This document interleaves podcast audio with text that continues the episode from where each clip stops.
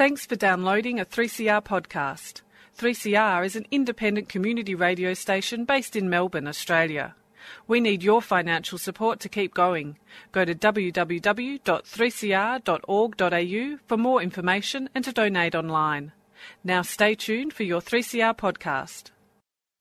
And a very warm welcome back to Solidarity Breakfast. A left response to the major developments in capitalism. What they trade in is not wheat. They trade in famine. A little dose of revolutionary optimism. I think it's really important to sort of express solidarity globally. It really is a deal by corporations for corporations. The Union forever defending our rights. Down with the black leg. If you think the ABC's left wing, don't listen to this program. Solidarity Breakfast, 7.30 to 9am Saturdays, 3CR 8.55 am, streaming and 3CR digital, podcast or audio on demand. And of course, the website solidaritybreakfast.org.au. Solidarity forever. Good morning, listeners. Good morning, Yes, this is Annie and me. Kim. We're here this morning for Solidarity Breakfast. It's a lovely day outside. It's been raining over this week in Melbourne, which has uh, been delightful. Apparently, Melbourne is the only place where people like to talk about the weather all the time. I don't know, but uh, apparently. I remember doing a writing course, and uh, there were S- Singaporean people, etc., from world world people on this net course, and uh, the Singaporean wrote, "Why do you Australians keep talking about the weather?" Well, what's the thing that I noticed when I went to Bangladesh was that the weather was the same every day. Oh, right. Well, Maybe, maybe, that's why. maybe that's right. I always figured that we know that uh, uh, you can die, weather can kill you, and we're we're uh, deeply interested in Even in Melbourne. even in Melbourne. But anyway, we've got a stacked program today. Uh, it's uh, the first uh, cab off the rank is going to be a uh, piece, a, a talk, a part of a talk that uh, uh, Corey Peterson Smith uh, gave at uh, the uh, recent uh, uh, conference Marxism Marxism 2016. 2016, yeah, that's right. And it's about Black Lives Matter. He gives a uh, really interesting analysis of Black Lives Matter and what's going on in, in its uh, uh, various incarnations and its effect on uh, the presidential uh, primaries that are going on at the moment. Everyone is in a lather. I don't know why we're in a lather, but apparently. Oh well, there's a, a battle, a big battle going on between uh, left and right, apparently. The amount of coverage that Australia is giving to Trump is apparently it's almost as much as they are in the US. It's pretty outrageous, really. Yeah, it's interesting, isn't it? The, uh, the, the it's curious how the mainstream media likes to play with uh, the uh, future of the planet. Really, Maybe the Liberal Party like the idea that we can see a party that seems more right wing than them. Well, in that uh, interview that Jerome Small just gave uh, on Stick Together, the attack on public school system, where uh, various types want to steal the amounts of money that are actually given over to the public uh, schooling education uh, in America, it, it very similar to what Turnbull was uh, putting forward. So obviously they go to dinner together. Yes. Yeah. Those $300,000 dinners. Yeah, that's right. And anyway, after that, we're going to have a chat about the Panama Papers, which is always worth delving into. We've got uh, this is the uh, week that was, and of course we have. Uh, after that, we're going to be talking to Antony Loewenstein, who uh, wrote uh, Disaster Capitalism, and he's going off to uh, Hot Docs to try and garner support for his next project, which is to take disaster capitalism into the film world. He's making a documentary called Disaster Capitalism. Anyway, so you'll hear more about that later on on this Solidarity Breakfast on 3CR, 855 on your AM dial. We are also podcast. Come and join Melbourne's top musicians as they show their support for human rights. The concert, Fearless Music, features political, protest, and freedom songs written by the world's best fearless songwriters. Singers include Ross Wilson, Stephen Cummings, Cash Savage, Liz Stringer, Mark Seymour, Jane Clifton, Rob Snarski, Sean Kelly, and Lisa Miller. Fearless Music, Sunday, May the 8th at 3pm at the Memo Music Hall in St Kilda. Book tickets now at memomusichall.com.au. Sponsored by Liberty Victoria, a 3CR supporter.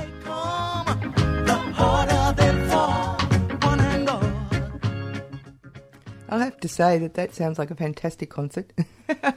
fearless concert, fearless, fearless music. Um, I'd love. To, I'm going to go along. Uh, the uh, first uh, part of this uh, little uh, part of the talk that uh, Khury Petersen-Smith gave, uh, we're going to we'll go directly to it. he's a fantastic fellow, isn't he, Kim? Yeah, he's absolutely adorable. If you if you meet him, he's also a um, campaigner for Palestine and many other things as well as Black Lives Matter. Yeah, so let's go straight ahead.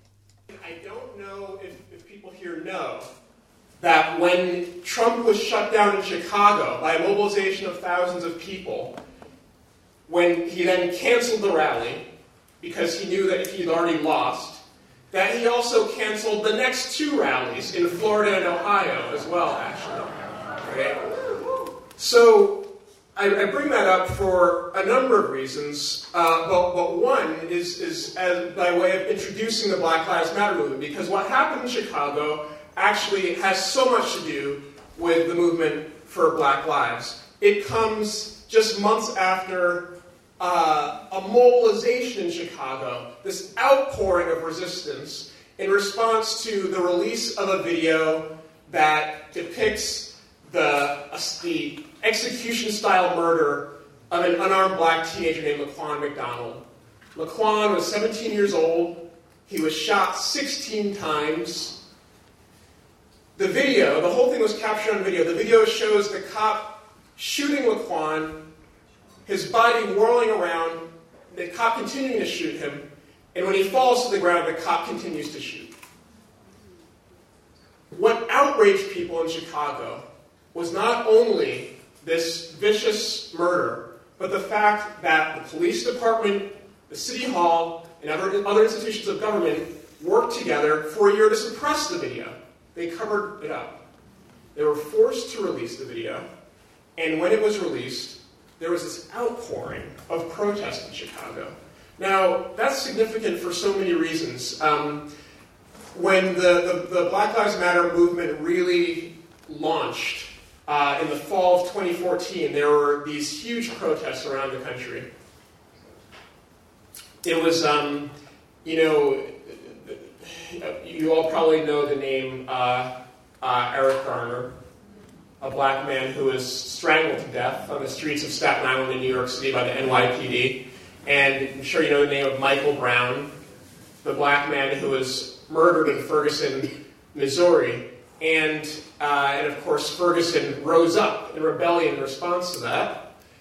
And months after that, the cops who killed both Eric and Michael were not acquitted, and those decisions were released at the same time, in the same week. And when they were released, 126 cities in the United States had, had protests, massive protests. Where I live in Boston, uh, we had this protest, you know, we had initial protest when the first non indictment came. And then the second one came, and I thought, oh man, I wonder if people will be discouraged. But we had a much bigger protest. 10,000 people mobilized uh, downtown, and it was so big that nobody was in control of it. The cops weren't in control, and the activists weren't in control either. It was like thousands of people would gather, and then when there was enough of us, we'd just go march and shut down part of the city. And then thousands more would gather, and then they would, they would shut down part of the city, or whatever. And I was like, I remember talking to a friend afterward, and um, and, uh, you know, said, we at the protest. I said, yeah, it was great. She said, oh, yeah, it was great. We shut down Chinatown. I was like, Chinatown? We didn't go anywhere near Chinatown. I was like, oh, we did. You know, so anyway, I, I didn't know what, what got shut down, right? So, so 10,000 people in Boston. Chicago is a much bigger city than Boston. It has a much larger black population. Chicago, the county that Chicago is in, is the, the largest black population of any county in the United States. And yet, during those first few months, of the, the first wave of protests, the protests in Chicago never really got beyond a few hundred. So now, for after, after the release of this footage of the murder of Laquan McDonald, for thousands of people to mobilize was incredibly significant. There was a breakthrough in Chicago. And the, the footage, the video was released um, in November. We have. Um, we have this holiday in the United States called Thanksgiving. It's, it's, a, um, it's a family gathering to celebrate the, you know, the genocide against the indigenous population. That's not how people. Anyway, you, you, know what I, you know what I mean. So, so it is. It's the, the it's the holiday in the U.S. that the most people gather for, um, and Thanksgiving is the biggest travel week in, in the year in, in the United States. Um, maybe it's not a coincidence that the video was released that very week, right? And I wonder, will Thanksgiving get in the way of the protests? And not only did they not in the way of the protests, not only did the protests happen anyway, but the day after Thanksgiving in the United States is this thing called Black Friday, which is the biggest shopping day of the year. It's when all of the sales happen, and you know all of the corporate media gets so excited. Oh, Black Friday! There's going to be so many sales. We're going to make so much profit. They're, they're really open about the whole thing. And in Chicago, the shopping district was shut down because thousands of people mobilized um, to, to, to, shut it down. And in fact, I, I, um, I, have a friend in Chicago who told me that for weeks in November, in December, in the, in the, morning news in Chicago, when they were talking about what the weather would be like, in the traffic report, and so on, they would also say, by the way, there are protests in this part of the city, so avoid that. And every day they would say where the protests were, um, which of course told certain people to avoid, and then other people where to go. also. So, um, that happened in Chicago, and uh, it's totally connected to the shutdown of, um, of, of, Trump. So, and, and we should understand that, we should understand the significance of the Trump action for our side, what it says about the forward motion of the Black Lives Matter movement, its impact, the extent to which it has legitimized protest and mobilization, and in particular the idea of disruption in the United States. But we should also understand that the Trump, that same rally says something about the other side. That is, there were Trump supporters at the rally who had Klan, Ku Klux Klan buttons, who had t shirts that said All Lives Matter, who had t shirts that said Blue Lives Matter in reference to the cops, and who were chanting CPD. CPD, this is the Chicago Police Department, the department that murdered Laquan McDonald. And everybody knows what they mean when, they, when they're chanting C, CPD. They know what they're, what they're celebrating.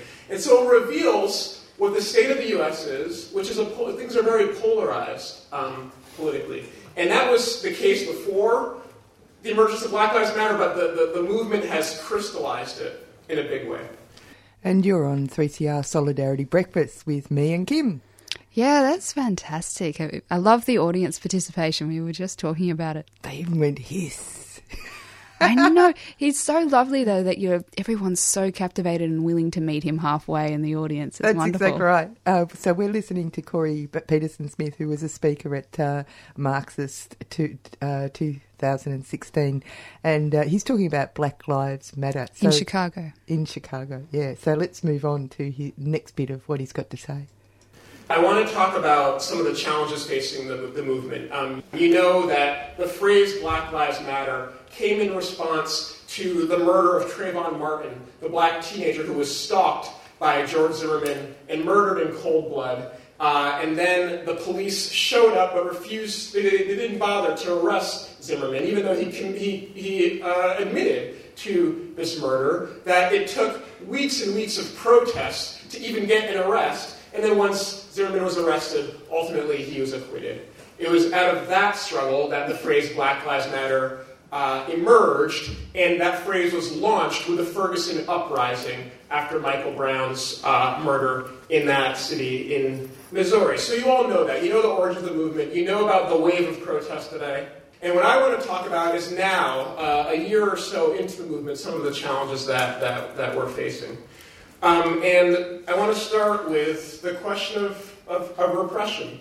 Um, you know, there was a point at which the uh, U.S. federal government in the form of the FBI um, and, and, their director, uh, James Comey, um, and the mainstream media outlets like New York Times and CNN and so on settled on this narrative that the Black Lives Matter movement had gone too far and it had ushered in a war on cops. That now the cops are uh, on the defensive because you know the Black Lives Matter movement has just taken things too far. Um, and uh, you know th- there were some things, some some things happened, uh, but but mostly there was kind of imagined things that didn't happen. I'll just say that in December of 2014, a um, a lone person with no connection to the movement killed uh, two police officers in New York City. Um, and of course, the police blame the Black Lives Matter movement. They said that it's created this climate in which this kind of thing happens. And the head of the, the police officers union in New York said that this department, this, the, the, NYPD is now a wartime police department, that it's on a war footing, um, you know, against black people. So that's that's um, that's one thing uh, uh, that happened. But then there were all these manufactured things. So there were these articles the New York Times and elsewhere that said that there was this spike in crime, that now people are committing all kinds of crimes because they know that they can get away with it because the police are so scared to do their job uh, because of the Black Lives Matter movement. They invented this thing called, they, they called it the Ferguson effect. They said that now, unfortunately, when police are trying to do their job, people take out their cell phones and they start recording them. Um, and that's unfair because they can't do their job. Now, there's a lot that you can say here. There's a lot going on uh, with this. One, I think there's an irony in the police saying, no fair, we're under surveillance, we're being monitored, interact this, when they are part of the, this global uh, um, apparatus of, um, of, of, surveillance. So, put that one aside. Um, uh, but but um, the, the, the, other thing is, is it's good that they can't do their job, but the point is their job is violent and racist. So it's a good thing, actually, when they can't do their job. But in, in any case, the, the story about the crime, the, the spike in crime was, was manufactured. Whatever. The, the, the, this was the kind of narrative. This was the, the, the company line from, from the ruling class. And it gave a signal to go on the offensive because in the early days, the first wave of protests, um, in every major city in the country, people were shutting down highways. People were blockading highways, and for the most part, the cops had to stand by and let it happen, lest, lest there be another Ferguson style confrontation. But with this war on cops narrative, they got the message that you can go ahead and go on the offensive. I just want to say a bit about what that looked like. So in Boston, where I live, um, on Martin Luther King Day, January 2015, um, people participated in a highway blockade. The state police showed up um, and one of my friends who was part of the protest, the cops broke her arm uh, while they were uh, arresting her. One of the people who was part of the protest worked for the, the city. She had a job in the city government. The next day, she was fired um, uh, in a very public way for her participation. Then the, uh, the, the local prosecutors released the names and addresses of all of the protesters who, who were arrested. Um, this got into the hands of a right wing radio station who then broadcast their names, who said, call these people's jobs and tell them uh, to be fired and so on. These people got hate mail uh, uh, and things like that. So um, that's, that's one example of what it looked like when a local ruling class uh, uh, and local right wing went on the offensive. And there were other examples of both the state and the right wing going on the offensive. I'm sure that you heard about what happened uh, last June in Charleston, uh, South Carolina, when um, a white supremacist named Dylann Roof went to an historic black church um, in the evening for a, for a prayer meeting. He prayed with the congregants there, and then he took out a gun and he murdered nine black people in their church.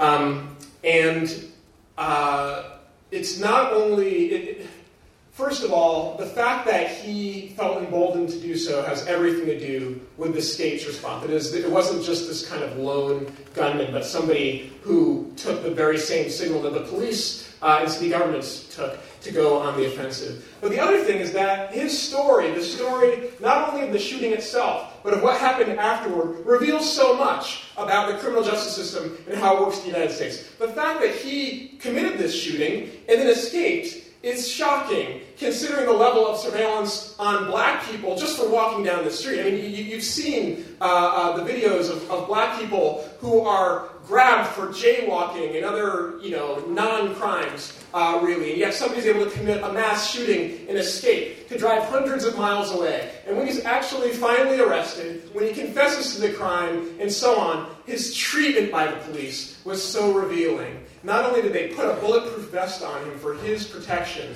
but before taking him to the police station, they drove him to Burger King so he could get a meal uh, before what was sure to be a difficult day for him. So, um, at the same time as that shooting happened, there was a spate of uh, burnings of black churches across the South. Um, at least half a dozen churches were set on fire um, in, in, a, in, a, span of a few weeks. And one of the remarkable things was that news stories about this, uh, there's a news story in the New York Times where they interviewed uh, local police investigators, and they said, it's just a coincidence that all of these, we, we have no evidence of wrongdoing. And in one of, in one of, of the cases, they argued that lightning had struck uh, the church, actually. So, you know, there's something absurd about the whole thing, but it also, it reveals something else. That is, when you know that black people are under attack, when it's, when it's undeniable that a white supremacist murders a bunch of black people, and then churches are burned in the same area, and the police say, well, there's nothing we can do then you see the level of. There's no accountability for any. I mean, who do you, who do you go to? I remember there was this one. Um, uh, I can't remember if it was, it, it, was somewhere somewhere in the south. A black man was found hanging from a tree in, in his backyard. And when the police came, they said, "Well, maybe it was a suicide." I mean, this, you know, he, he, he, was, clearly lynched, and yet the authorities charged with investigating such a thing have chosen not to systematically, again and again across the country. Um, one more example, which is in November um, of last year in Minneapolis, uh, white supremacists shot four Black Lives Matter protesters. There was this camp um, where protesters were, were holding an ongoing protest against the police. And of course, the whole thing was heavily monitored by police all the time. And then, mysteriously, one night, the police disappeared for a bit. They weren't present. And in that time, it just so happens that a group of white supremacists approached the camp and opened fire with live ammunition. And thankfully, nobody was uh, lethally wounded, but they, they wounded four Black Lives Matter protesters. So this gives you a sense of the response um, of, of, of, a, of, a, country that calls itself uh, a democracy. I mean, and, it, it all takes place against the backdrop of an escalation in the police killing. As I said the other night, the police actually killed more people last year than they had uh, the, the, the, year before. And um, the uh, and it's, it's not just I should say it's not just that the police killed more people, but the non-indictments of the police also kept on coming, even in very high-profile cases like the case of Tamir Rice. Um, I'm not sure how many people know the case, so I'll just, I'll just say a word about Tamir, who was a 12 year old boy um, who was playing in a park with a toy gun uh, and um, was murdered by the police. And the, his having a toy gun is somehow held up as uh, the justification that the police just didn't know there was a toy. Now, I don't know if you're familiar with the United States, but guns are kind of a, like, a lot of guns. Um, and playing with toy guns is not, is, is, is not out of the ordinary at all. Um, and plenty of white children play with toy guns. So, so this has nothing to do with that. 12 year old, it wasn't just that that 12 year old Tamir was killed, um, but as per usual, the cops lied about it. They said that they gave him a warning. When surveillance footage was, was released, it showed the cops showing up on the scene and jumping out of the car and shooting him immediately.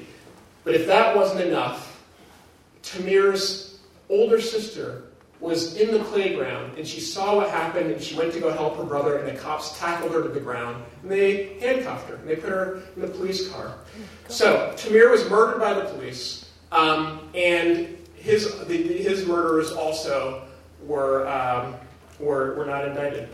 Um, and, and, and so I just want to give a sense of the kind of terror that with which the state has, has responded um, uh, and the kind of terror that's been unleashed in, in, in, black America. I was thinking in Boston we had a protest in response to the non-indictment of, um, of Tamir Rice's killers. And when I got to the protest, it was surrounded by police. So, you, so think about what it means to be a black person. You've seen for over a year now endless footage of the police murdering black people, and then you see them get away with it. And in fact, you're going to a protest to protest the police violence and the impunity with which they carry out the violence, and you get there, and it's surrounded by police. Right? Just to give you a sense, you know, it, it, it's not, you know, I know that you, you've, you've heard about the kind of uh, discursive or rhetorical debate between Black Lives Matter and All Lives Matter, but it isn't just a battle of words or ideas. This is violence that we're up against. Okay, so repression is just um, one means of intervention by the ruling class uh, to undermine the, the, the, movement and discourage it. It's not the only one. I'll just say a word about, um, about foundation money. One of the really interesting things that's happened in the United States over the past year is a bunch of rich people major corporations have discovered their concern for black people. And it just so happens that they're offering all kinds of grants for the right people to apply to.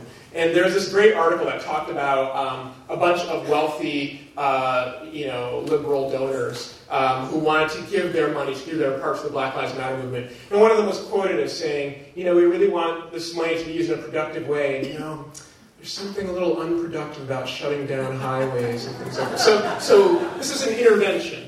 You know, corporations like Google, for example, have, have, have donated millions of dollars to uh, supposedly to the Black Lives Matter movement, but the idea is to promote certain elements of it and undermine others, right? Okay. The last thing I want to say is something about the state of ideas and organization within the movement itself. And just start by saying that the movement emerged in the context of a prevalence of, of, of a certain set of politics and they are the politics, um, the, the, politics of, of, of, anti-racism and anti-oppression that dominate in, in uh, academia, um, uh, etc. Those have been the ones, those, those ones have been big in the movement. And just to say a word about the, the context for the, for the, the kind of political development and emergence of the movement, we're talking about the post civil rights era in the United States. After the civil rights and black power eras, which was the last high point of, of struggle um, uh, in, in, in, uh, the, in black resistance, the organizations that were built in that time were destroyed through arrests, through assassinations of Black Panthers and other radical black activists. Uh, in, in, in, uh, through, you know, the police would instigate shootouts and so on. That happened on one hand, and on the other hand, the state was able to absorb a layer of civil rights activists, uh, particularly through the vehicle of the Democratic Party. Um, but they were able to, the idea was you, you too can find a place in American democracy and so on. And so now we're in a situation where we're cut off from the organizations that were built in that era, and we have to rebuild. We're at the very beginnings of rebuilding uh, a new organization, and truthfully, new political lessons as well. The political lessons of that time were also lost in many ways, and so we're, we're starting again. What it has meant that those organizations were destroyed is that if you do want to engage with the politics of anti oppression or anti racism, for the most part, the place to do so has been college campus with ideas that are not um, that are ultimately not concerned with the question of liberation, right? Identity politics. The, the, the, not not only um, can only I, as a black person, kind of say something about racism, but also the I mean, there's a particular iteration of identity politics at the moment that's so um, anemic. That is the primary sort of uh, plane of struggle is through interpersonal confrontation with white people against their, you know, their, their white privilege. So on. Okay.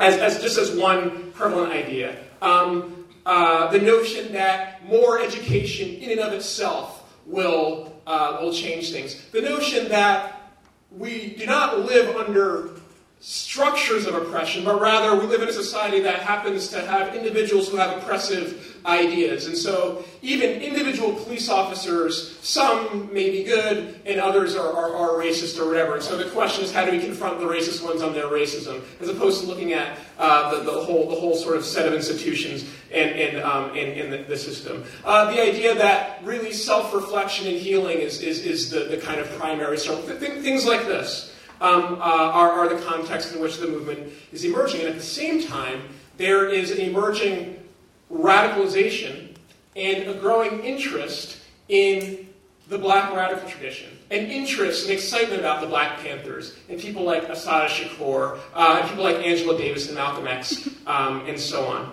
So, in this context, uh, you have these, these tendencies both toward things like solidarity and unity um, with people who may not be black but who are on our side and so on. You have tendencies toward that and away from that at the same time. There are those who say we can't unite with people who aren't black because they'll betray us in the end. And at the same time, um, you know, initiatives like the one that, uh, that I worked on uh, around uh, Black Palestine solidarity has gained a, a huge hearing and, and, and, excitement, and I think um, has opened up, has been part of a, a, an opening up of new opportunities, really, for both the Black and Palestinian struggle and, and struggles for justice more broadly.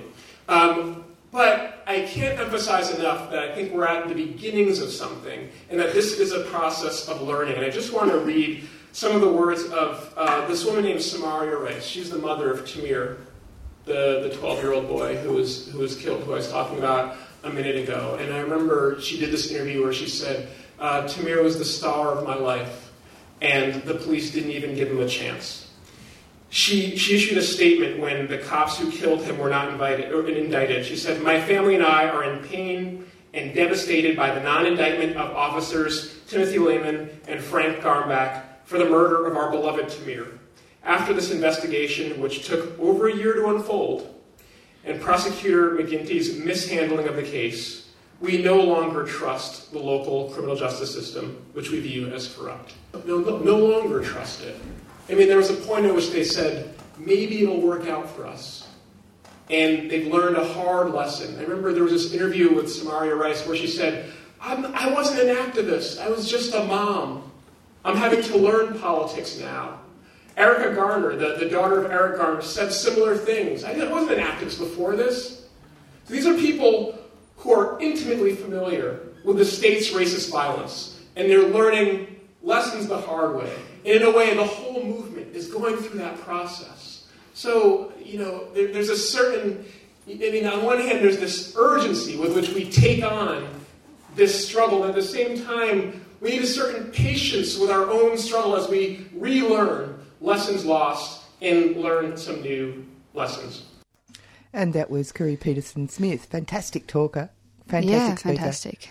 Yeah, he's uh, a fantastic fellow, and he's been to uh, the Marxist conference for a couple of years in a row, which uh, has meant that uh, he he has actually has quite a massive following now. Yeah, um, I think there's quite a lot of people who are following him on social media as well, so people kind of keep up with what's happening in his world in America and get some more updates when he comes over here, which is fantastic. Yeah, it is. It's great. Anyway, uh, you're on Solidarity Breakfast with Annie and Kim, and uh, we're going to move on to uh, the uh, Panama Papers. Tell us all about the Panama Papers. Give us some background first. Well, I was well, people probably know that it is a massive leak of um, basically the offshore tax system, which benefits the ultra rich.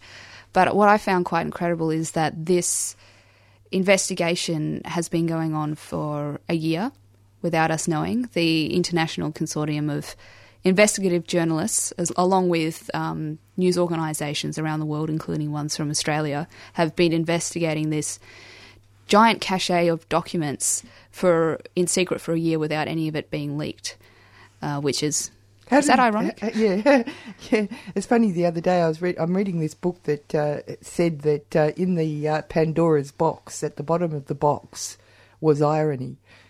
that didn't escape either. Someone corrected me and said it was hope. Oh, I see. No, but I think irony is better. but tell me, uh, uh, how did the original leak happen? Has that been divulged? No, uh, I think that what we know is that it was leaked to this consortium of journalists um, about its 2.6 terabytes worth of data, which is difficult to get your head around. WikiLeaks was 1.7 uh, gigabytes, not terabytes. Yeah, right. So, yeah, it's a sort of a dot on a A4 piece of paper compared to the Panama Papers. Yeah. Okay. So, uh, what what what is it divulging? What what have they discovered, or what have they been telling us, feeding us, feeding the fish of people? Well, the leaks go back. Well, data in the leaks goes back about forty years from the Panama-based law firm uh, Mossack Fonseca, and which is actually quite a lot of fun to say. Um, and I think the other thing that's come out from this leak is that it's uh, Panamanium is a word. It's a great word. yeah. But it's details. Have a party with words. A party with words. Yes, it's details about the basically how they set up these shell companies in countries that mainly seem to be in the Caribbean, like the British Virgin Isles. Um, I think that uh, Fonseca has been involved in setting up uh, 200,000 of these shell companies. So, unlike normal companies, they don't have employees, uh, premises, anything like that. They just basically exist to hold assets or a bank account. And that they put these bank accounts in the names of intermediaries or proxies uh, so that they can't trace who the actual owners are. Um, and the reason that they put them in these beautiful sunny places um, is because they have very lax privacy laws. So while people like us, if we're on Centrelink, we get every bit of our lives scrutinised, you can go set up a shell company in the Bahamas and there are no disclosure laws about who the real owner is, and also you don't have to pay any tax. So that's why they set them up in these in these places. Now, this, and when you say it's 40 years uh, uh, old, and it, actually this whole system was set up about 40 years ago, wasn't it? And it was a tax dodge type arrangement. there was a film recently called, uh, oh, I can't remember what it's called, but anyway, it goes through the whole system of shell companies and how they work. And then it was an Englishman who decided that he wasn't going to pay his tax. And so he started this whole methodology of shifting wealth, or n- not literally shifting it. Uh, you gain your wealth in a particular country, but you offshore the profits. profits so you don't have to pay any tax. Well, I think what's interesting as well is that people have said, why aren't there more people from America, companies from America that have come out in these papers? And people speculate that the reason is actually because America is basically a tax haven, and so is the UK, really. So they've turned themselves into kind of tax havens. There are uh, much stronger privacy laws for companies in the US. So a lot of these companies, I think, are incorporated in Delaware, where there's also all these anti-poison pill, which again is actually an anti. Um, what, what, do you mean anti-poison oh, pill? What's it basically it basically is people go on about well the rich go on about free trade and you know the market solves everything. But actually people like Rupert Murdoch who have companies incorporated in Delaware these poison pills basically make it illegal and make it very difficult for other companies to take over their company. So it's actually anti-competitive. So all their rubbish about you know the market knows best is just pure ideology. And the risk they're, that they're risk takers. Yeah exactly. But I think what's quite incredible is the people that they've well, what's interesting is the people whose names they've been putting these companies in. Like we know that one is a famous cellist, friend of Vladimir Putin's, but another one is someone who's much closer to home. And Four Corners investigated him. I think his name is Ian Taylor, and he's actually a Kiwi. And he was in the news last year because his New Zealand company was caught in Thailand um, carrying um, a cargo plane with 35 tons of illegal arms to that were headed for, they believe, Iran and North Korea, which seems absolutely incredible. And apparently, this guy, um, the investigation has found, is actually the director of hundreds of companies in Panama because he's obviously such a trustworthy person. Ah, fantastic. So this is obviously one of the proxies, an example of one of the proxies that they use. They just get people who obviously don't mind if their name is dragged through the mud and have probably no idea about what these companies are doing. In oh their well, that, well, of course, that's not the part of the deal. no. Yeah, fantastic. That's amazing. That's better than a um, a John le Carre story, really. And I think it's only going to get better because early next month, so early May, the journalists are continuing to investigate these leaks.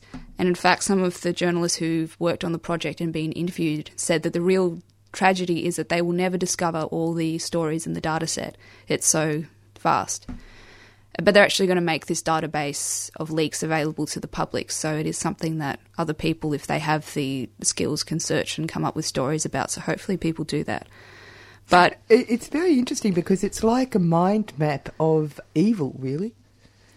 Yeah, it's sort of like how to be evil.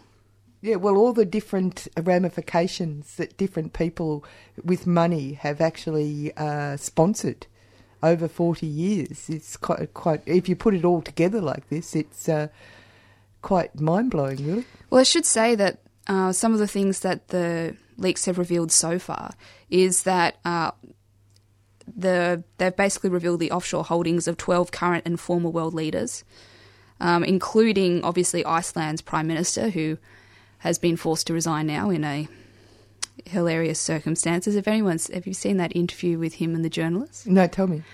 it's it's really fabulous. He's doing this interview with a journalist about the global financial crisis and Iceland's banks, and he's talking about how oh dodging tax just isn't the Icelandic way or whatever, and he's going on about this and digging himself a massive, massive, massive hole.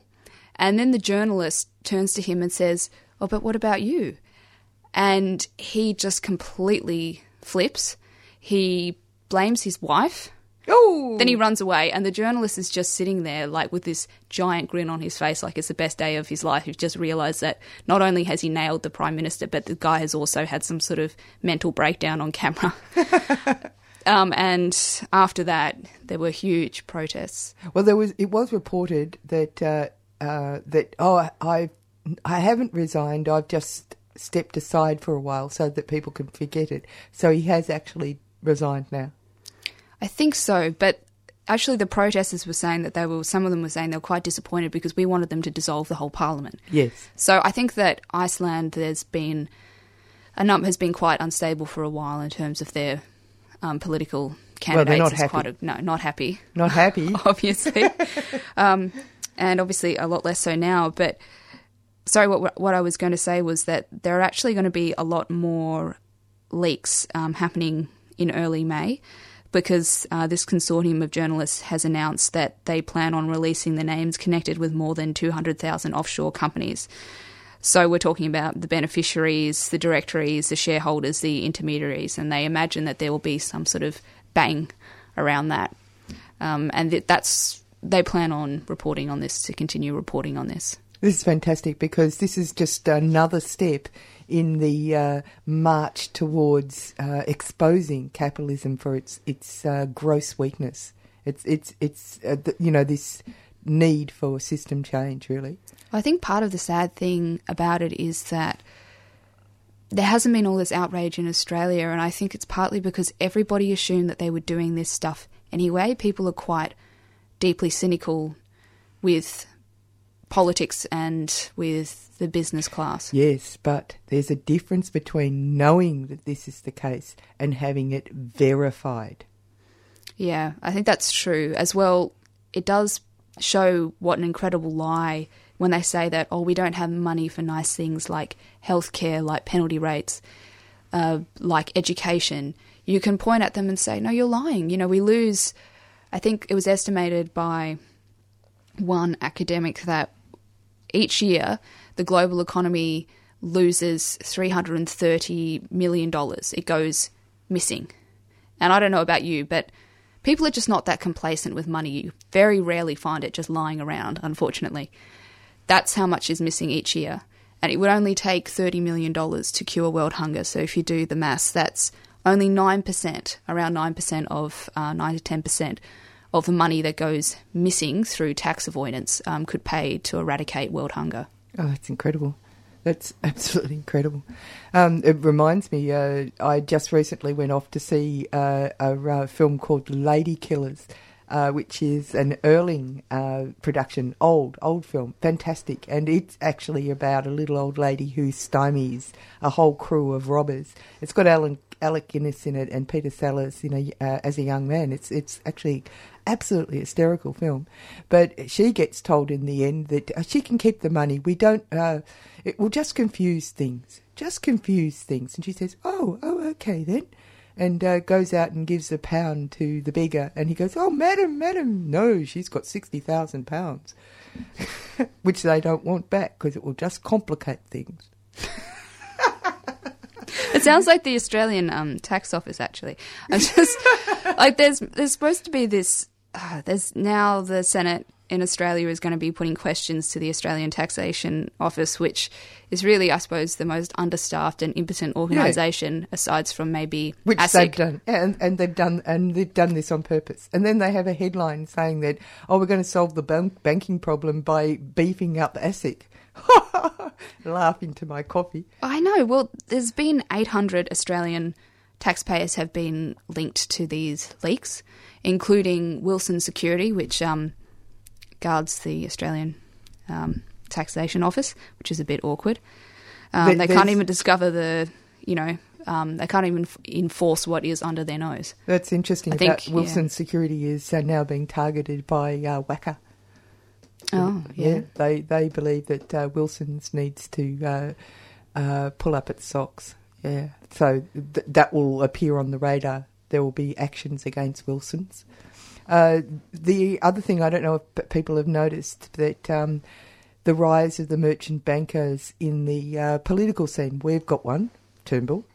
Uh, but I noticed that in France, for example, there's a new fellow who's going to op- uh, develop a new party leading up to their next elections. And apparently, he was formerly a merchant banker. He's now going to head a party in in France. And I noticed that in uh, some of the more troubled countries in South America at the moment, there's a couple of, I think it's uh, Chile and uh, uh Brazil and Argentina. There's there's these things going on there where they're going to they're talking about uh, impeaching uh, people for corruption, that sort of thing. The mo- moves on presidents, but uh, the people who are doing the moves, they're ex-merchant bankers as well. So it's the rise of the merchant bankers in the political scene. Watch out for them. See if they actually get any traction because possibly it's them becoming more political. I love what um, the Financial Review has been talking about there got um, the representative, representatives of the ruling class talking about how, oh no, Australia's banks are going to become the political football in the next election. It's like, you're not refugees. No one cares about you. oh, do they bleed? Do they have blood? You're on Solidarity Breakfast here with Annie and Kim. We're having a, a, a laugh at the expense of all those poor, poor banks in Australia yeah, you really should read the Financial Review. It's a tale of woe today. Is it? Yes. the whole thing is just full up with. You would think that Bill Shorten was some sort of radical. It's ridiculous. that's that's. You just made me laugh and laugh and laugh, Kim. you're on Solidarity Breakfast with Annie and Kim, and you're on 3CR.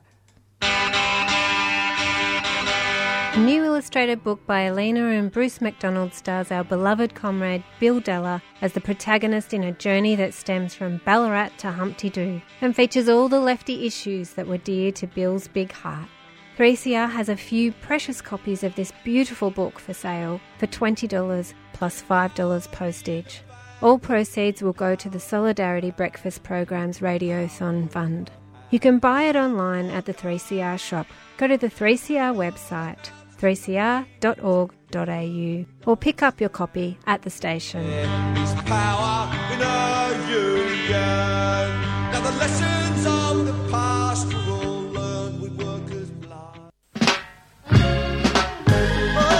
Come and join Melbourne's top musicians as they show their support for human rights. The concert, Fearless Music, features political, protest, and freedom songs written by the world's best fearless songwriters. Singers include Ross Wilson, Stephen Cummings, Cash Savage, Liz Stringer, Mark Seymour, Jane Clifton, Rob Snarski, Sean Kelly, and Lisa Miller. Fearless Music, Sunday, May the 8th at 3pm at the Memo Music Hall in St Kilda. Book tickets now at memomusichall.com.au. Sponsored by Liberty Victoria, a 3CR supporter.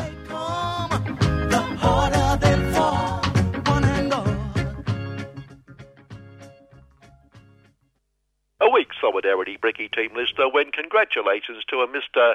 Scuttle Them More Care, Parliament House, Canberra, for being the first and for that matter only entry to answer correctly our very difficult quiz we entered on last week.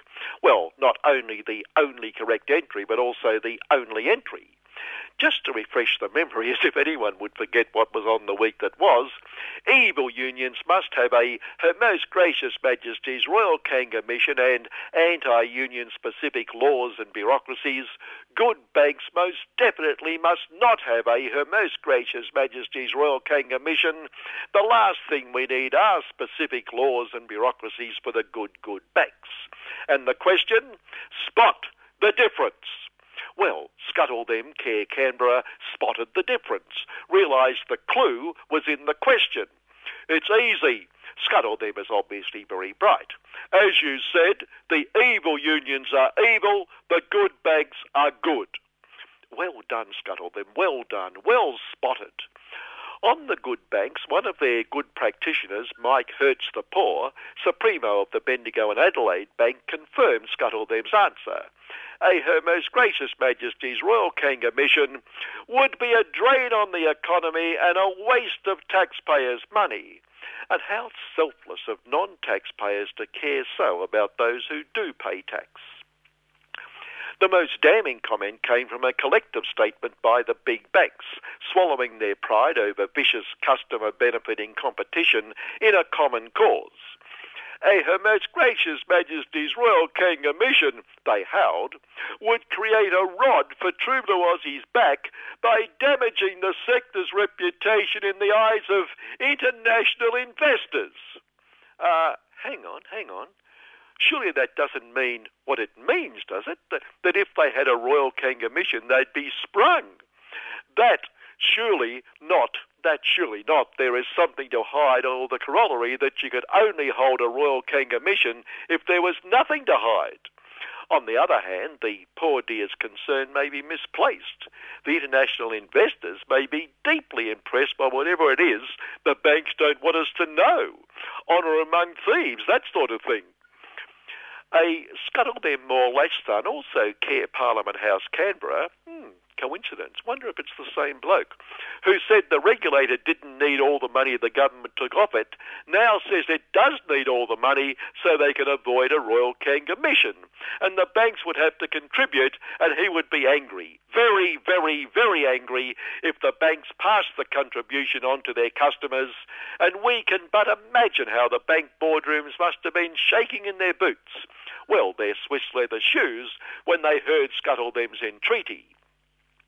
We hear what you say, but we must respect the expectations of our customers, who are, after all, our prime concern, that we will hit them with a fee for just everything, like our very clever walking in the door fee, walking out the door fee, and walking past the door fee. In other words, getting them coming and going in every way.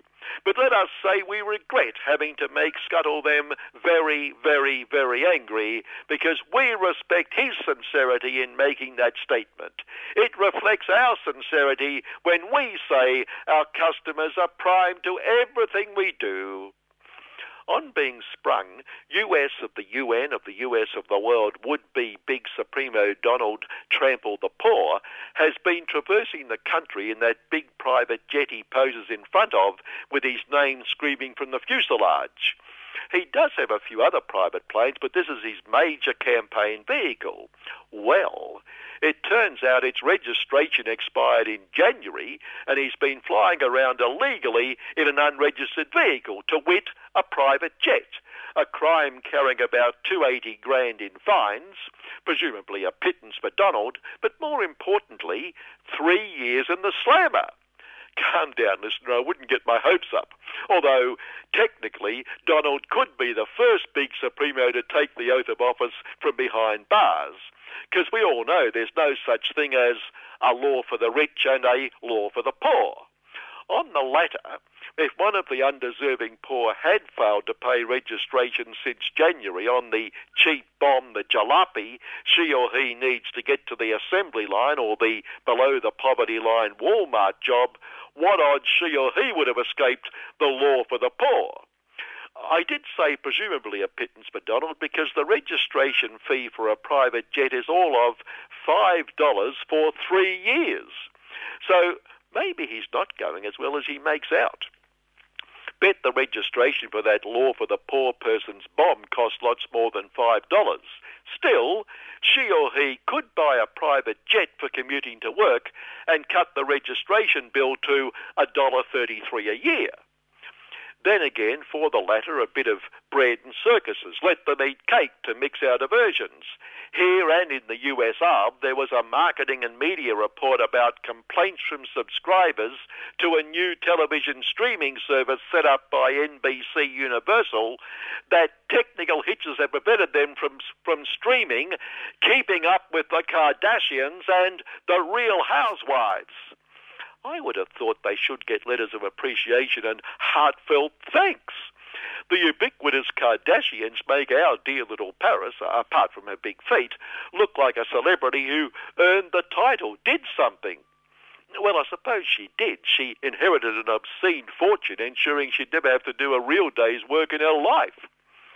One of Donald Trump Trample the Poor's heroes, Zion Supremo Benjamin Not Another Yahoo, this week declared Syria's Golan Heights, seized by Zion 40 years ago and under military occupation since, was now officially Zion, and that was that. Evil Syria would never get it back. Well, Zion could also declare occupied Gaza, occupied West Bank are also now officially part of Zion, rather than unofficially. After all, they legally throw locals off their land and establish legal Zion settlements, and surely it's reasonable because the Palestinians are a non-people, stateless people with no country, which is the same thing. So how can a peace-loving, freedom-loving, democracy-loving Zion take their country when they haven't got a country in the first place and haven't had a country since Zion took their country, if you can follow all that? We didn't take their country, Benjamin corrected us. The free world, the lovers of liberty, freedom, and democracy gave us our country because we too just love liberty, freedom, and democracy, and these terrorists are the enemies of liberty. That probably explains why the lovers of liberty, freedom, and democracy so support Zion. Good news. The Capitalist Review headline Thursday relief for buyers. Sydney median house price drops below a million. Bet that led to scenes of wild celebration down at the King's Cross Homeless Support Centre. On homeless and dole bludging, notice the State Department of Jobs. It has a longer title, but Jobs comes into it. Department of Jobs, which presumably is about creating jobs, plans to sack, or sorry, sadly let go, heaps of its own staff. While on apparent contradictions, because we know there are no real contradictions in capitalism in the greatest little economic order of them all, the chainsaw the forest industry wants wood waste from its chainsaw in the forest to be used to produce electricity. Bit of added value for them. Why throw away potential profit? This is a massive opportunity for us to increase the amount of renewable energy, to move away from traditional carbon intensive energy sources to cleaner, greener energy, the True Blue Aussie Chainsaw the Forest Products Association declared. What good news! Chopping down our forests is renewable. Although, if that's the case, wonder what went wrong on Easter Island. So, chainsawing the forest is now environmentally sensitive greener. As our American friends would say, turns waste into greener greenbacks. Back to the indigent, the homeless. fascinated by the mainstream media lazy reporting yesterday of a press release from the spin doctors around State Housing for Profits Minister Martin Foley about the occupation of homes acquired for the East West Link. Tuesday, I rang Foley's office saying that on City Limits next morning, we were talking to one of those homeless occupiers and could the minister come on to join the discussion or could they answer several questions like what will happen to the homes? Will they be transferred to the private sector or be kept for public housing? What harm are these people doing seeing the homes are vacant? And other questions about public land and public housing being transferred to the private sector. Chance for the minister to put his case. We'll get back to you, his office said, and as usual, that's the last we've heard of them. But Foley's spin doctors put out a press release on their terms, and the media reports it slavishly. And what did it say? The homeless people occupying Bendigo Street were, wait for it, preventing homeless people being housed. Uh, and he gets paid heaps of our money to come up with that, while avoiding facing real questioning from those who provide the heaps of money. And finally, to think Martin Foley used to be a public housing support worker. There is a rally in Bendigo Street tomorrow at 2 p.m. Wonder if Martin will be there to tell the homeless they're hurting the homeless. Good morning. Oh no, what was that? Sorry, I, I haven't mentioned the election. Oh yes, sorry. Well, well, deep analysis. Sorry, what was that again? Time's up. Oh dear, what bad luck. Good morning. Well, there you go. Caught us off guard. That was This is the Week That Was. Kevin, he uh, has uh, the uh, gimlet eye on what's going on in the outside world, in the political scene throughout the week. Thank you very much, Kevin. You're on Solidarity Breakfast with Annie and Kim, and you're on 3CR 855 on your AM dial, but also you, we podcast by Monday. This will be podcast, so uh, if you're not uh, running off to the dawn service at, uh, in fact, oh someone, yeah, there's that. I was going to say I had to be reminded that it was An- Anzac Day, so uh, there you go. Something's working. yeah, I know. I've sort of we had a there's a holiday at university on Monday, so it's sort of like Happy Anzac Day. Oh, that's not politically correct. Okay, be quiet now, Kim. yeah, that's right. And uh, coming up to the end of the show, really, we're in the last half hour, and uh, what we're going to do is uh, play an interview I did with. Uh, Antony Loewenstein. Uh, Antony is an academic, uh, Australian academic, but he's actually based in East Jerusalem these days. He has written a number of books. Uh, and the latest was disaster capitalism, and he'll explain more about d- disaster capitalism. But he's at the moment uh, progressing towards making uh, disaster capitalism into a film. And as I said before, he's just packed his bags and gone off to Hot Docs and uh, to uh, uh, pitch his idea to see if there will be more support for. his production, which is you know, quite advanced, actually. I mean, because we're really sick of capitalism's production of disaster capitalism. exactly, that's right. We need another view. So uh, keep that on your calendar. It will turn up. Disaster Capitalism, the documentary.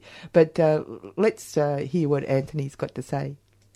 Disaster capitalism was a term coined by Naomi Klein, the Canadian writer and journalist, in 2007 when she wrote the book The Shock Doctrine. And she was really arguing, she went back pretty much to the 70s onwards that the ways in which corporations and individuals were making money from misery. She focused on war and um, other areas of development. My book, Disaster Capitalism, which came out last year, 2015, looks at uh, four particular areas um, aid and development, mining, immigration and war. And I spent the last years visiting places like Afghanistan, Haiti, Papua New Guinea, Greece, the US, UK, and Australia. I, I am Australian, but I haven't been based there for a while. And looking at various different examples of, for, so as an example, so in Afghanistan, there's been obviously a US backed war there since October 2001, and most people, of course, will read about the war, know about the war, know that it's been a complete and utter disaster. What's less known is how much money is being made from the war, not just by Afghans, but also by Americans, by Australians. I'm talking about contractors. I'm talking about people who literally were paid by the US government and the Australian government to transport goods across Afghanistan, military goods, and literally there was they were paying off the Taliban to not shoot at them. There's been evidence that I've gathered and others have gathered in the last uh, five years to show that Afghan security companies and foreign security companies were literally being paid by taxpayer dollars from the US to corporations that were then paying off the Taliban to not shoot at them when they're transporting tanks and other military weapons. I mean, so, you know, you're basically paying off your enemy while you're fighting your enemy. It's an insane situation. Um, another key focus of the book has been immigration. It's been a huge focus. So, obviously, immigration has been a massive debate in Australia for really, well, you could argue for 200 years or so, but particularly in the last 20 and particularly in the last five years. I, I, noticed that in, say, for example, in Haiti, the interviews you were doing in Haiti, that this was a perfect example of uh, how um, an industry that's been created around uh, giving aid, for example, in this sort of capitalist arrangement, where charity ha- is basically uh, a, a, key element in a capitalist arrangement. So Haiti was a really, really grim example, and that's why I spent quite a lot of time there in the last years. For listeners who don't know, there was an awful earthquake, an awful earthquake there in January 2010, which killed normally normally knows, but anywhere between two to three hundred thousand people devastated the country, particularly around the capital Port-au-Prince. And Haiti itself had been very much economically and politically broken for a long time before the earthquake. It's basically been a US client state for roughly 100 years. Washington has backed successive dictatorships um, in that country, and it's the poorest country in its hemisphere. So it's in very bad shape. The earthquake happens infrastructure, which barely existed, was broken. So you had huge amounts of foreign aid coming in. And initially, when an earthquake happens or a disaster strikes, I think there can be an argument made for immediate assistance water, food, shelter, tents, medical care. I can see an argument for that. If the country itself can't cope, and Haiti clearly could not, then I think that is a good thing that other countries want to help. That's fine. The problem is that a lot of the money that the US under um, President Obama pledged roughly $10 billion in supposed aid for Haiti, the majority of that money has not gone to the Haitian people. So USAID, which is the US government arm that distributes uh, aid around the world, is very much used as a weapon to support US corporations. So let me explain what that means briefly. So earthquake in Haiti happens and USAID puts out a call for we need people to repair this hospital. We need people to build homes. We need organizations to provide water. Corporations who usually are often are operating for profit will put their name forward, either in a legitimate tender process or not. The majority of staff that those corporations or organizations are using are American, not Haitian. So Company X comes into Haiti, might provide the work, adequately or not. Haitians are rarely engaged, rarely actually employed, rarely trained, to the point where it's now six years, six and a half years nearly since the earthquake, and figures have been tallied which show that 2%, 2% of US government money, which was meant to help the Haitian people, went to the Haitian people. In other words, the majority of that money went to corporations and others outside Haiti. Now, the result of that in practice is that when you're in Haiti and you speak to the Haitian people, they are confused and angry and pissed off with the fact that they know, many of them, that the US under or President Obama, particularly the State Department that was run then by Hillary Clinton as Secretary of State, and she's getting, I might add, virtually no questions about that um, during her presidential run. Surprise, surprise that a lot of that money that went to Haiti disappeared. Now, some of it was corruption, to be sure, but the other area which is less talked about is that two things briefly. One, the US government has pushed for decades in Haiti this so called concept of industrial parks. Basically, large facilities where Haitians uh, make clothes, cheap clothes for Western and American consumers. So think of The Gap, shops, Walmart, places like that. And Clinton, Hillary, and Bill's great grand plan after the earthquake was to build more of these, to apparently give Haitian workers great opportunities to make money for their families. Well, the truth is now, six years on, and I've spent time at some of these industrial parks covertly, these are not traditional sweatshops. So I'm not saying people are working 23 hours a day and being beaten. They're not that bad. But the conditions are poor, pay is terrible. They're often very far away from people's families. They've provided very, very few jobs, and yet there's no accountability for that failure. And that to me really goes to the heart of how aid is regularly misspent. And one of the things I tried to do in the book, and what we're trying to argue in the film, Disaster Capitalism, is to say, do we really know, do any of us know, where our aid money is going? It's not to argue that aid money should not be given. Personally, some people think aid is bad by definition. Okay, we can have that discussion, fine. I don't think all aid is evil and bad. I do think, though, having seen this in Afghanistan and Haiti and Papua New Guinea and South Sudan, that aid can massively distort a situation to the point where countries are then overly reliant on aid and the agendas that aid givers, both NGOs and governments, are pushing may be very, very different to the people in those countries and what they want.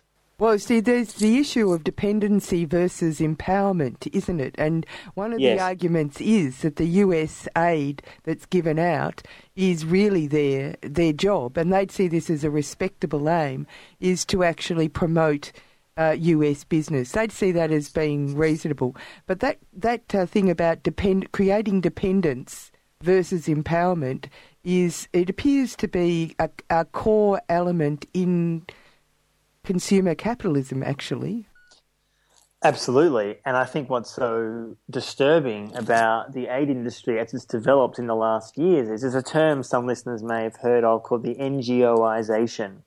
Sort of a made up word in a way, but it's a good one that really explains how, in a lot of countries, I'm talking about mainly developing countries, NGOs have replaced uh, the role of the state in many cases. Now, this is not to suggest that all NGOs are doing bad work. I mean, I've been to many countries where NGOs do essential work, they do advocacy, they promote uh, human rights, they provide support. For example, in South Sudan, I saw regularly when the state is either absent or willfully blind to uh, people, their own people suffering, NGOs are trying to provide literally the most basic things water, sanitation, food, you know, you know, the life and death kind of things that we all need. But the problem is where it starts becoming a question where, and I heard this a lot in Haiti, and I've written about this in the book, and it's going to be in the film as well, is how um, NGOs or other aid organizations will sometimes exaggerate problems to keep the donor money coming. Now, you could say, well, if organization X or NGO Y is doing important work, it doesn't matter that they're exaggerating the problems in a place. If they're getting money, it's going to good use. Well, I think it is a problem because for two reasons. One, in many of these cases that I've looked at, and other places I haven't, I do know that locals are too often ignored in this equation. So it's remarkable how often in Haiti or Afghanistan, Haitians and Afghans themselves will say, We're kind of ignored here. Does it matter what we think? Does it matter what we want? Are we being listened to? Does it matter that Afghans, many Afghans, have been saying for years that the US and Australian aid plan in their country has predominantly gone to both the corrupt government in Kabul, both the Karzai government and now the Ghani government, or secondly, it's gone to warlords who are often far worse than the Taliban. Now, I think a lot of foreigners find it a hard concept to understand mm-hmm. that a lot of Afghans don't look at the Taliban with admiration. I mean, there are some who do for sure, but the majority don't. But the sad, brutal reality, as I heard myself, is that a lot of communities in Afghanistan are, are sort of in this pincer movement between the Taliban increasingly ISIS, which is just what the country doesn't need, a corrupt um, central government, which is mostly absent throughout the country, and warlords who often are backed and funded and armed and trained by the West, particularly the US, although Australia at its time as well. You put locals in an absolutely impossible position. So where you have growing Taliban support throughout the country, I'm not saying it's solely because the US gave money to warlords, but it's definitely a huge factor, and you don't often hear about that. And as you said in your question, the corporatization of aid is exactly how we got to this point, where you have in Afghanistan and Haiti and elsewhere huge amounts of money that have gone to corporations to allegedly provide services, build schools, build roads. And US government reports themselves have come out and said, we as US government authorities are giving money to Corporation X. They are not providing that service despite the fact that they don't provide the service, they're still getting more contracts to do more work. That is how the system has become broken. And when Obama was a candidate for president in 2007, he pledged to unwind and challenge and change the Bush administration crazy crony capitalism contracting system that they had pushed mostly after 9 11. Obama's done nothing on that, like pretty much all other issues. It's continued and deepened under Obama that problem. So I really worry moving forward when you have either President Clinton next or President Trump, or whoever it's going to be, that all these questions about aid and development are kind of somehow pushed aside and forgotten, but they matter because when an insurgency in Afghanistan or in Iraq and elsewhere is continuing to be fueled, aid and development and how the West operates in those countries is central to understanding why an insurgency has grown so strong in both those nations and elsewhere. Well, it's kind of serpentine power. I mean, it was it, just a small example is the Bougainville issue, where uh, mm. where they say, uh, uh, you know, stop giving us aid. I mean, why would you give us aid if we actually had control over our resources? It's quite clear that there are corporate interests that are being serviced by uh, providing what appears on, on the surface quite a large amount of money in aid, but actually it's about controlling power and control.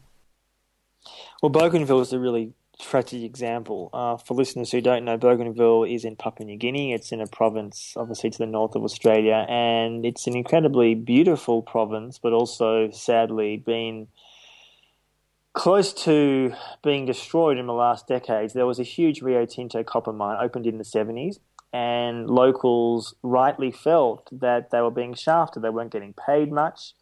They were being excluded. They were not benefiting from the mine. And they tried to negotiate. That failed and a civil war began, really, between Rio Tinto, the Australian government, the Papua New Guinean government on one side, and locals who rose up. And for 10 years, from the 80s to the late 90s, there was one of the most brutal civil wars in our part of the world. Virtually no one knows about it now.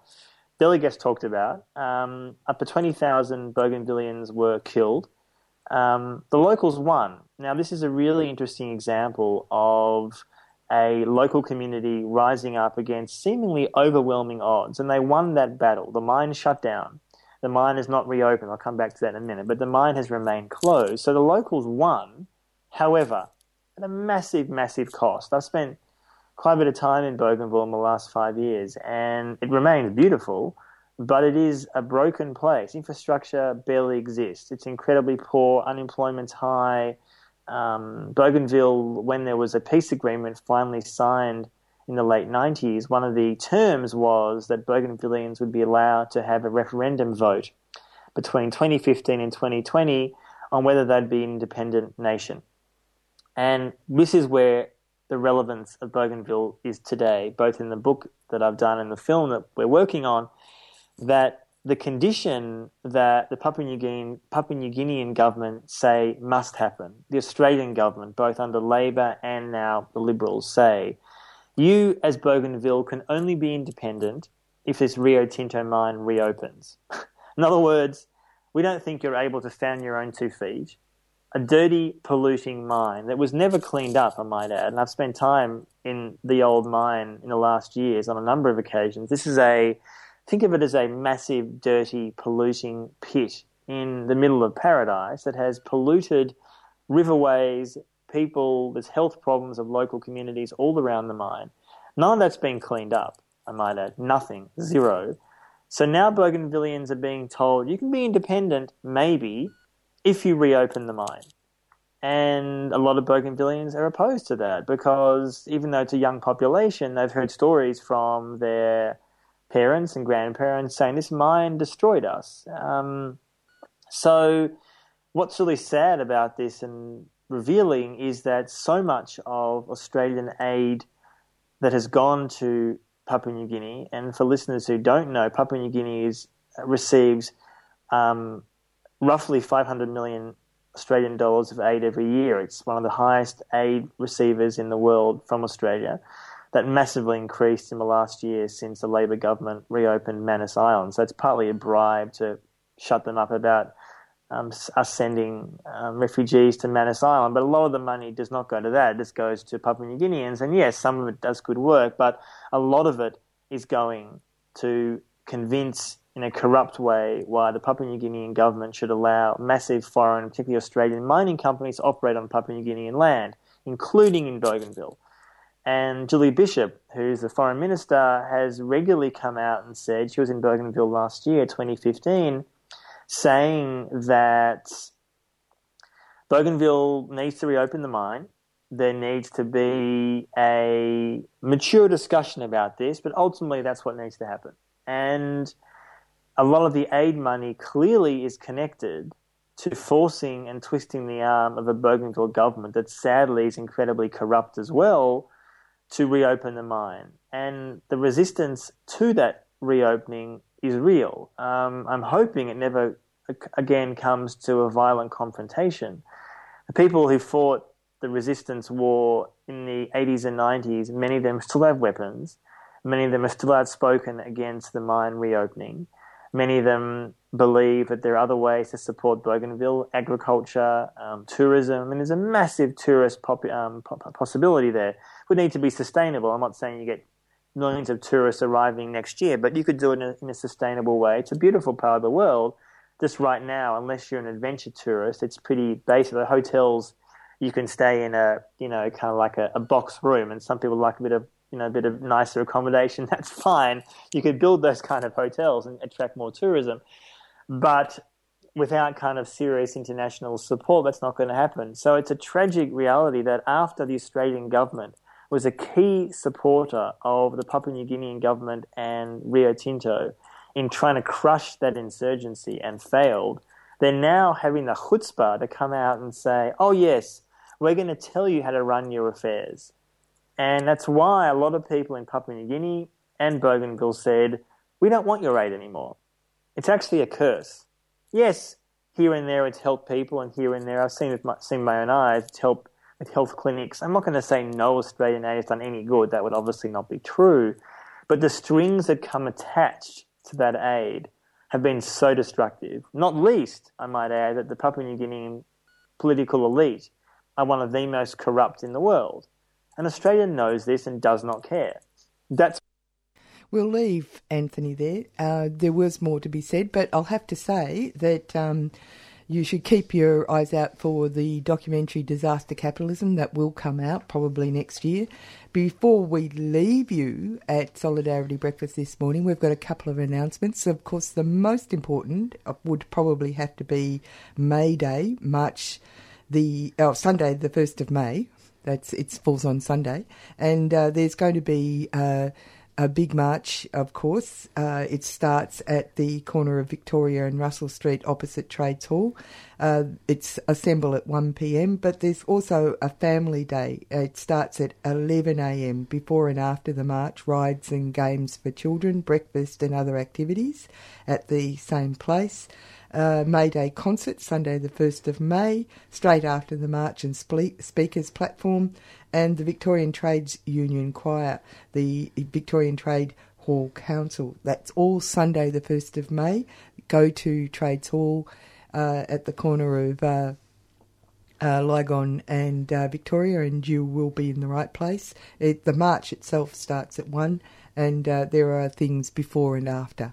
Yes, it's very important to get along to, as the we've got to support the unions destroying the economy, just like uh, Malcolm Turnbull has said. Yeah. They're threatening the economy, if only. Yeah, and he wants a new economic order. It's almost in place, folks. It's almost in place. But anyway, uh, May Day, uh, there's going to be special programming on 3CR as well, so uh, keep your ears tuned. You've got something else to tell them about? I do. Um, it's a party, actually, a street party. Um, but it's on the 24th of April, which is tomorrow at 2 pm. And it's a Bendigo Street Party, which is an action, um, which is for action on housing and homelessness. So there's an incredible uh, number of people in Victoria who are homeless 25,000 people. And there are 33,000 people who are waiting for public housing. Um, but there are 80,000 empty houses, and this is uh, the point that the people at Bendigo Street are making and protesting about. So Bendigo Street, Collingwood.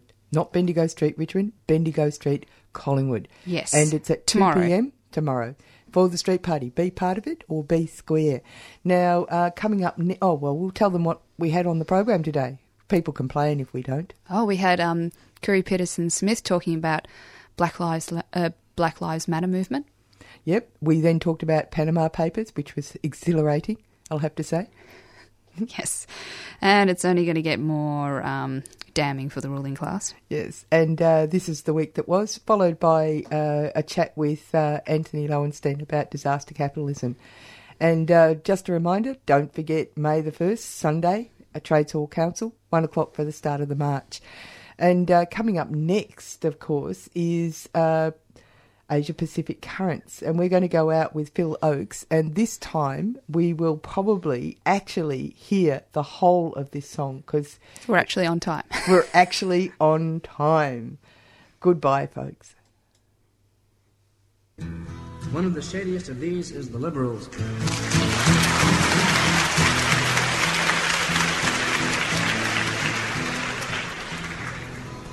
An outspoken group on many subjects. Ten degrees to the left of center in good times. Ten degrees to the right of center if it affects them personally.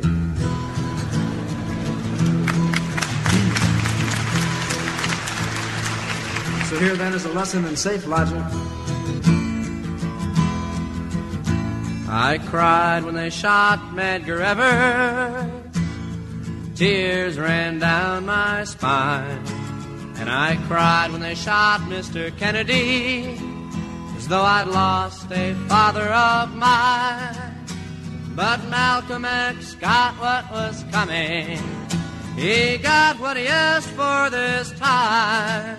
So love me, love me, love me. I'm a liberal. You've been listening to a 3CR podcast produced in the studios of independent community radio station 3CR in Melbourne, Australia. For more information, go to allthews.3cr.org.au.